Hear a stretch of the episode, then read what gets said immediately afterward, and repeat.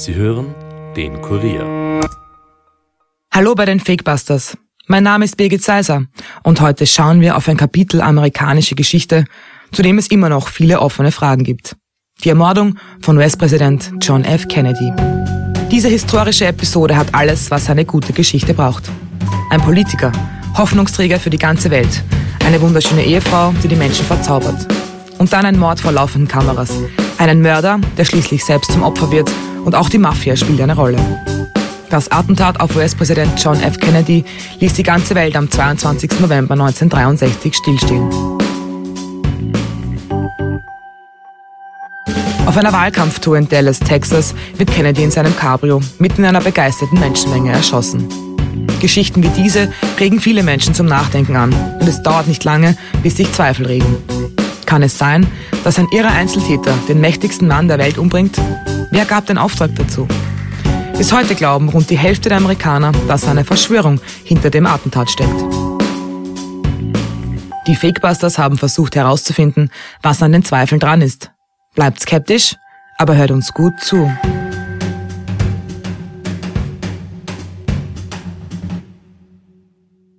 A hotline bulletin in 10 seconds. Several shots were fired as President Kennedy's motorcade passed through downtown Dallas.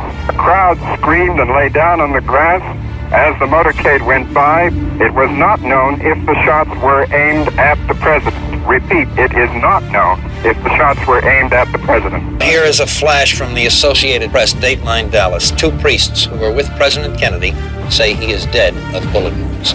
White House Press Secretary Malcolm Kilduff has just announced that President Kennedy died at approximately 1 o'clock Central Standard Time. He died of a gunshot wound in the brain. John F. Kennedy, der 35. Präsident der USA, begibt sich im November 1963 auf eine Wahlkampftour nach Texas, um für seine Wiederwahl im darauffolgenden Jahr Stimmung zu machen. Texas ist kein Pflaster, auf dem es für den Präsidenten einfach ist. Es gibt Probleme in den Reihen der eigenen Partei.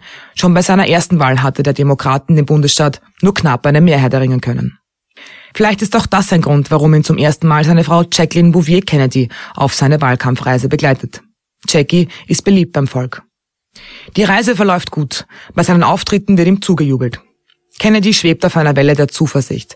Am 22. November sitzt der Präsident gemeinsam mit seiner Frau Jackie, Governor John Connolly, dessen Frau Nellie sowie zwei Secret Service Mitarbeitern in dem Auto. Der Fahrer William Greer und ein Leibwächter. Die Menge feiert den Präsidenten. Um 12.30 Uhr fallen plötzlich drei Schüsse. Der erste verfehlt das Ziel. Die zweite Kugel durchdringt laut Untersuchungskommission Kennedys Hals und dringt dann in die Brust des Governors ein, der daraufhin zusammensackt. Kennedy bleibt aber aufrecht sitzen, da er aus gesundheitlichen Gründen ein Korsett tragen muss. Das ist sein Todesurteil. Denn deshalb trifft ihn die dritte Kugel in den Kopf. Die Schädeldecke platzt auf. Jackie klettert auf das Heck des Wagens und sammelt Hirnmasse auf, die dorthin gespritzt ist. Sie zieht Secret Service Mann Clint Hill in den Wagen. Der Präsident wird nur Minuten später ins Krankenhaus gebracht, wo 14 Ärzte um sein Leben kämpfen. Sein Herz schlägt noch. Die Herzdruckmassage führt aber dazu, dass noch mehr Hirnmasse und Blut aus der Kopfwunde austreten. Kennedy ist nicht mehr zu retten und wird um 13 Uhr für tot erklärt. Man stellt sich die Frage, wie es sein kann, dass der vermutlich bestbeschützte Mann der Welt in aller Öffentlichkeit vor den Augen tausender Menschen erschossen wird. Als Kennedy am 22. November nach Dallas kommt, sind nur etwa 350 Polizisten für seine Sicherheit abgestellt. Das ist ein Drittel der verfügbaren Beamten. Außerdem begleiten ihn mehrere Secret Service Mitarbeiter. Sie saßen aber nicht wie sonst ebenfalls am Auto. Außerdem wurden anders als sonst nicht die Dächer der Stadt gesichert.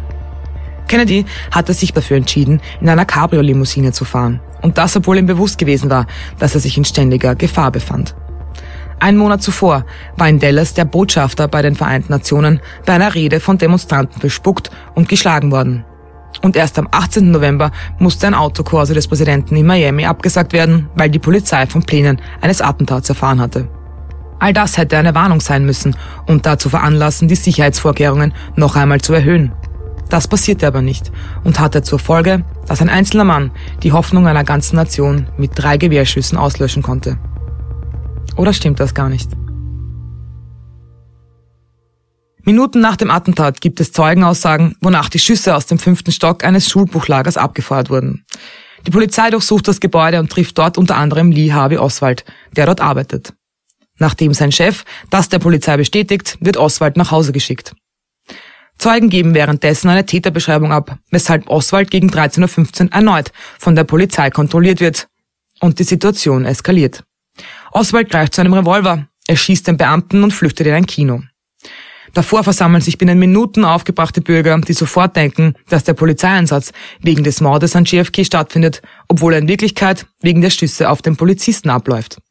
Oswald kann schließlich festgenommen werden. In dem Schulbuchdepot findet die Polizei zeitgleich eine Langwaffe. Auf ihr befinden sich Fingerabdrücke von Oswald. Der wird vom FBI befragt, bestreitet aber den Mord an Kennedy. You kill the president? No, I've not been charged with that. In fact, nobody has said that to me yet. Uh, the first thing I heard about it was when the newspaper reporters in the hall uh, asked me that question. You have been. Nobody said what? Sir? You have been. Nobody said what? Okay, my hand. Protokolle von den Verhören werden nicht vorschriftsgemäß erstellt. Die Presse hat zu diesem Zeitpunkt fast freien Zugang zu den Einrichtungen der Polizei und die ganze Welt berichtet über die Ereignisse.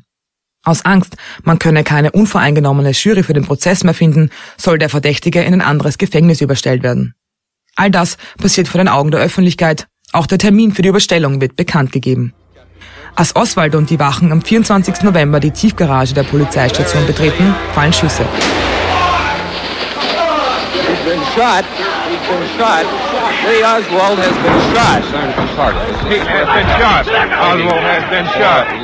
Nachtclubbesitzer Jack Ruby feuert vor laufenden Kameras auf Oswald.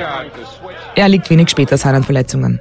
Ruby hat gute Verbindungen zur Mafia und sagt später aus, er hätte nur geschossen, weil er der trauernden Witwe Jackie Kennedy eine Aussage im Prozess ersparen wollte. Außerdem war es ihm ein Dorn im Auge, dass Gerüchte aufgekommen waren, hinter der Ermordung an Kennedy stecke eine jüdische Verschwörung.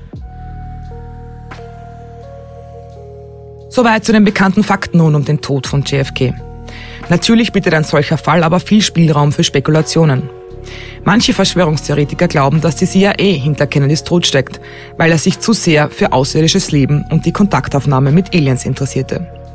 Nur zehn Tage vor seinem Tod soll er mittels Brief Unterlagen zu Außerirdischen bei der CIA angefordert haben. Die Existenz dieses Schreibens ist nicht belegt, wohl aber eine Antwort des damaligen CIA-Chefs, der erklärt, dass er Dokumente nicht herausgeben könne. Ob der Brief aber tatsächlich die Antwort auf die Frage nach Aliens war, ist unklar. Auch dass JFK 1963 bereits wusste, dass die Mondlandung nie wirklich stattfinden solle, sondern in einem Studio gedreht werden wird, wird oft als Motiv für den Mord an Kennedy genannt. Angeblich habe er sich letztendlich gegen diesen Plan der CIA gestellt, nachdem er sich anfänglich mit der Lüge arrangiert hatte.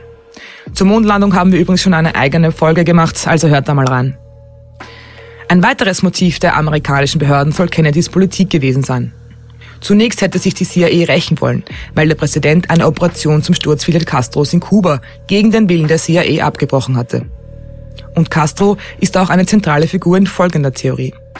Die CIA wollte für ein misslungenes Attentat auf Kennedy Castro verantwortlich machen. Das hätte einen Angriff auf Kuba gerechtfertigt. Anders als geplant waren die Schüsse aber tödlich. Auch Nachrichtendienste aus dem Ausland stehen unter Verdacht, Kennedys Mord in Auftrag gegeben zu haben. Der russische Geheimdienst KGB hätte in der Zeit des Kalten Krieges vermutlich das stichhaltigste Motiv gehabt. Außerdem gibt es einige Verbindungen von Oswald zu den Russen. Er selbst hatte zwei Jahre lang in der Sowjetunion gelebt und war mit einer Russin verheiratet. Über sie soll er auch Kontakt mit russischen Diplomaten gehabt haben. Der KGB soll ihm deshalb den Auftrag zur Ermordung Kennedys gegeben haben. War Oswald also vielleicht eine Art russischer Agent? Ein großes Problem rund um ihn war und ist immer noch, dass man ihm sonst eigentlich kein schlüssiges Motiv zuordnen kann. Das wäre zumindest eine Erklärung für sein Handeln. Und auch die Ermordung Oswalds gibt neuen Stoff für Spekulationen. Wie kann es sein, dass der Mörder Kennedys einfach in einer Garage erschossen wird? Hat die Polizei die tödlichen Schüsse etwa zugelassen, um die Auftraggeber zu schützen? Die Untersuchungskommission beantwortete diese Frage natürlich mit Nein. Doch in den eigenen Reihen zu ermitteln, ist bekanntlich wenig zielführend. Neben den offiziellen Behörden und ausländischen Nachrichtendiensten soll auch die Mafia ein Motiv gehabt haben. Deren Bosse sollen ein großes Interesse an Kennedys Tod gehabt haben, denn JFK war durch die Reform des FBI stark gegen das organisierte Verbrechen vorgegangen. In dieser Version der Geschichte hätte die Mafia Oswald den Auftrag zum Mord gegeben und Ruby sollte später dafür sorgen, dass dies nicht ans Licht kommt. Das würde auch zu einer seiner Aussagen passen. Bei einer Pressekonferenz sagte er, dass er nicht öffentlich reden könne, weil mächtige Personen ihn daran hindern.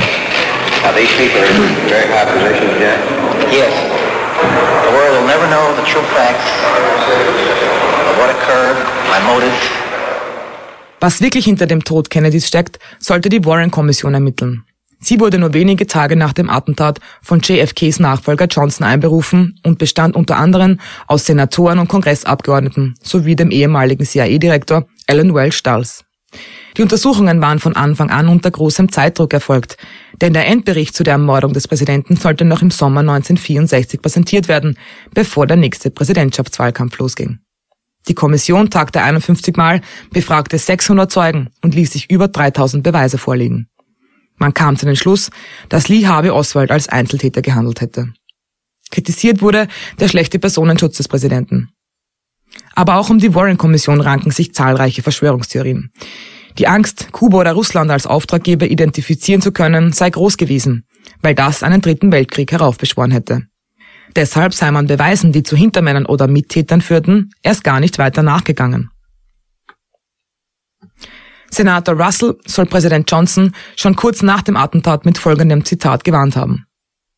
Wir müssen das aus der Arena heraushalten, wo sie unter Eid aussagen, dass Khrushchev oder Castro dies oder jenes getan haben und uns in einen Krieg treiben, der 40 Millionen Amerikaner in einer Stunde umbringen kann. Also selbst wenn es Beweise gegen die Einzeltätertheorie gegeben hätte, wären sie nicht nachverfolgt worden. Sogar heute versucht das FBI und die CIA immer noch die Akten rund um Kennedys Ermordung unter Verschluss zu halten. 2017 hatte Trump versucht, die Akten öffentlich zu machen, wurde aber daran gehindert. Hier der Bericht von Euronews dazu. Anders als geplant wird der letzte große Schwung an Geheimakten über die Ermordung von US-Präsident John F. Kennedy zunächst nicht komplett veröffentlicht. US-Präsident Donald Trump beugte sich damit buchstäblich in letzter Minute Sicherheitsbedenken von Geheimdiensten. Laut Regierungsmitarbeitern verlangten CIA, FBI und andere Dienste, einige der Akten nicht jetzt zu veröffentlichen, ohne sie zu bearbeiten. Am Donnerstag war eine vom Kongress gesetzte Frist von 25 Jahren ausgelaufen. In der Nacht zum Freitag gab Trump 2000 1800 Dokumente zur Veröffentlichung frei. In 180 Tagen solle der Rest gesichtet und bearbeitet sein. Trump hatte die komplette Veröffentlichung am Wochenende angekündigt und auf Twitter regelrecht beworben. Wer ist also schuld an John F. Kennedys Tod und sind die Verschwörungstheorien gerechtfertigt? Das fragen wir jetzt Autor und Kurierkolumnisten Georg Markus, der sich schon lange mit den Kennedys beschäftigt. Hallo Herr Markus, danke, dass Sie sich Zeit genommen haben. Gerne. Können Sie sich erklären, warum es rund um den Tod von John F. Kennedy so viele Verschwörungstheorien gibt? Also wann immer ich in meiner Kolumne über John F. Kennedy geschrieben habe, habe ich zahlreiche Mails oder Anrufe von sogenannten Verschwörungstheoretikern bekommen. Die wussten alle, dass der amerikanische Präsident nicht von einem Einzeltäter, nämlich Lee Harvey Oswald, erschossen wurde, das hat schon im Herbst 1963 gleich nach dem Kennedy-Mord begonnen. Damals habe ich noch nicht darüber geschrieben, aber da tauchten schon die ersten Gerüchte auf. Fidel Castro und Kuba steckten hinter dem Mord. Die amerikanische CIA oder das sowjetische KGB oder die Mafia. Sogar Kennedys Vizepräsident und Nachfolger Lyndon B. Johnson wurde als Auftraggeber bezichtigt. Verschwörungstheorien kommen meist dann zustande, wenn der Verstorbene zum Mythos geworden ist. Das war bei Kennedy so, aber auch bei Prinzessin Diana, Marilyn Monroe, Romy Schneider, Elvis Presley oder der Fürstin Grazia Patricia von Monaco. Sie alle waren reich und schön und sind in der Blüte ihrer Jahre aus dem Leben gerissen worden und sie altern nicht. Wir kennen von John mhm. F. Kennedy nur Bilder, die ihn in jungen Jahren zeigen. Das führt dazu, dass er von Millionen Menschen in aller Welt verehrt wird. Mhm. Und zwar so, als ob er jung geblieben wäre. Ganz anders ist das, wenn jemand in reifen Jahren eines natürlichen Todes stirbt. Wer soll sich denn verschworen haben, wenn ein 80- oder 90-jähriger Politiker verstirbt? Also liegt das in der, in der, Natur der Sache sozusagen, dass gerade wenn äh, Menschen jung sterben, dann und so ein Mythos dann werden auch. Genau. Aber könnten Sie sich vorstellen, dass es vielleicht tatsächlich eine Verschwörung rund um seine Ermordung gibt? Also es gibt keinen anderen politischen Mord in der Weltgeschichte, der so gründlich untersucht wurde wie der von John F. Kennedy. Die sogenannte Warren-Kommission, die Präsident Johnson zur Aufklärung des Falles ins Leben gerufen hat, kommt in ihrem Bericht zu dem Schluss, dass Lee Harvey Oswald der alleinige Täter war. Es wurden damals ich glaube, mehr als 500 Zeugen einvernommen und 3000 Beweisstücke sichergestellt. Einer der Gründe, warum dennoch so viele Verschwörungstheorien im Umlauf sind, war die Ermordung von Kennedys Mörder Lee Harvey Oswald zwei Tage nach dem Kennedy-Mord. Mhm. So konnte der Verdächtige nie einvernommen werden.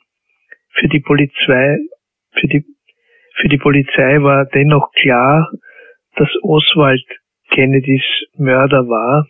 Schließlich wurde ja die Tatwaffe mit seinen Fingerabdrücken in dem Lagerhaus gefunden, mhm. von dem aus die tödlichen Schüsse abgegeben worden waren. Jedoch entstanden im Lauf der Jahrzehnte zahlreiche Verschwörungstheorien, denen zufolge Oswald kein Einzeltäter war, sondern im Auftrag einer unbekannten Organisation gehandelt hätte. Mhm. Ein weiterer Grund, der zu Verschwörungstheorien geführt hat, ist der 1991 gedrehte Film JFK Tatort Dallas mhm. von Oliver Stone, in dem aufgezeigt wird, dass Lee Harvey Oswald Teil eines weit verzweigten Komplotts gewesen mhm. sei. Es sind ja viele Kennedys früh gestorben durch Unfälle oder Attentate. Äh, glauben Sie auch, dass das auch einen Mythos rund um diese Familie kreiert hat? Auf jeden Fall. Keine andere Familie eignet, sich dermaßen zu Legendenbildung wie die Kennedys. Sie waren jahrzehntelang die First Family in den USA. Viele von ihnen sind jung und auf tragische Weise gestorben. Da war mal John F. Kennedys Bruder Joseph, seine Schwester Kathleen, die kamen bei Flugzeugabstürzen ums Leben. Mhm. Dann kam die Ermordung von John F. Kennedy. Der nächste war sein Bruder Robert. Es folgte der Autounfall des letzten lebenden Bruders Edward Kennedy, mhm. bei dem eine junge Frau starb und Edward Fahrerflucht beging. beging. Mhm. Damit war er sein Traum, jemals selbst Präsident werden zu können, ausgeträumt. Auch John F. Kennedys Sohn, mehrere Nichten und Neffen kamen jung und tragisch ums Leben. Mhm. Es wurde ja auch John F. Kennedys Bruder dann ermordet. Hat er dazu unbedarft gehandelt, weil es war ja auch vorhersehbar, vielleicht, dass er auch Ziel eines Anschlags werden könnte? Man kennt ja das Phänomen der Nachahmungstäter. Robert Bobby Kennedy befand sich in einem schmalen Gang des Ambassador Hotels in Los Angeles auf einer Wahlveranstaltung. Er selbst hatte jeglichen Schutz durch Security-Leute abgelehnt. Nur ein Pensionist, ein pensionierter FBI-Agent war in seiner Nähe. Mhm. Robert Kennedy wurde von einem palästinensischen Attentäter ermordet, doch es gibt auch hier eine Verschwörungstheorie, der zufolge ein zweiter Täter an dem Mord beteiligt gewesen sei, ohne mhm. jeden Beweis. Man hätte wahrscheinlich beide Kennedy-Morde verhindern können. Den auf John, John F. Kennedy, wenn er nicht gegen den Rat seiner Security-Leute im offenen Wagen gefahren wäre. Mhm. John F. Kennedy selbst ahnte die Gefahr. Hat er doch eher in das offene Auto gestiegen ist, zu seiner Frau gesagt, wenn mich jeder vom, wenn mich jemand vom Fenster aus erschießen will, dann wird das niemand verhindern können. Mhm. Das schreibt Jacqueline Kennedy in ihren Memoiren. Eine Vorahnung vielleicht. Das war eine Art Vorahnung. Und der Mord an Robert Kennedy hätte vermutlich verhindert werden können, wenn er Security-Leute zugelassen hätte. Mhm. Gibt es auch in der österreichischen Geschichte Persönlichkeiten, deren Tod zu Verschwörungstheorien geführt haben? Ja, Alles, was um den Tod von Kronprinz Rudolf und seiner geliebten Mary Wetscherer in Meierling passiert ist, wird von Verschwörungstheorien begleitet. Seine Fans, und die gibt es immer noch, wollen nicht glauben, dass der Sohn des Kaisers zuerst eine junge Frau und dann sich selbst erschossen hat. Mhm. Es gibt rund 40 Theorien, wie das Paar gestorben sein könnte. Durch ein politisches Attentat, von einem Jagdaufseher ermordet, mit einer Sektflasche erschlagen, vom mhm. eifersüchtigen Ehemann einer Geliebten des Kronprinzen getötet und so weiter. Und ein Beispiel aus der jüngeren Geschichte Österreichs ist der Tod von Jörg Haider. Mhm.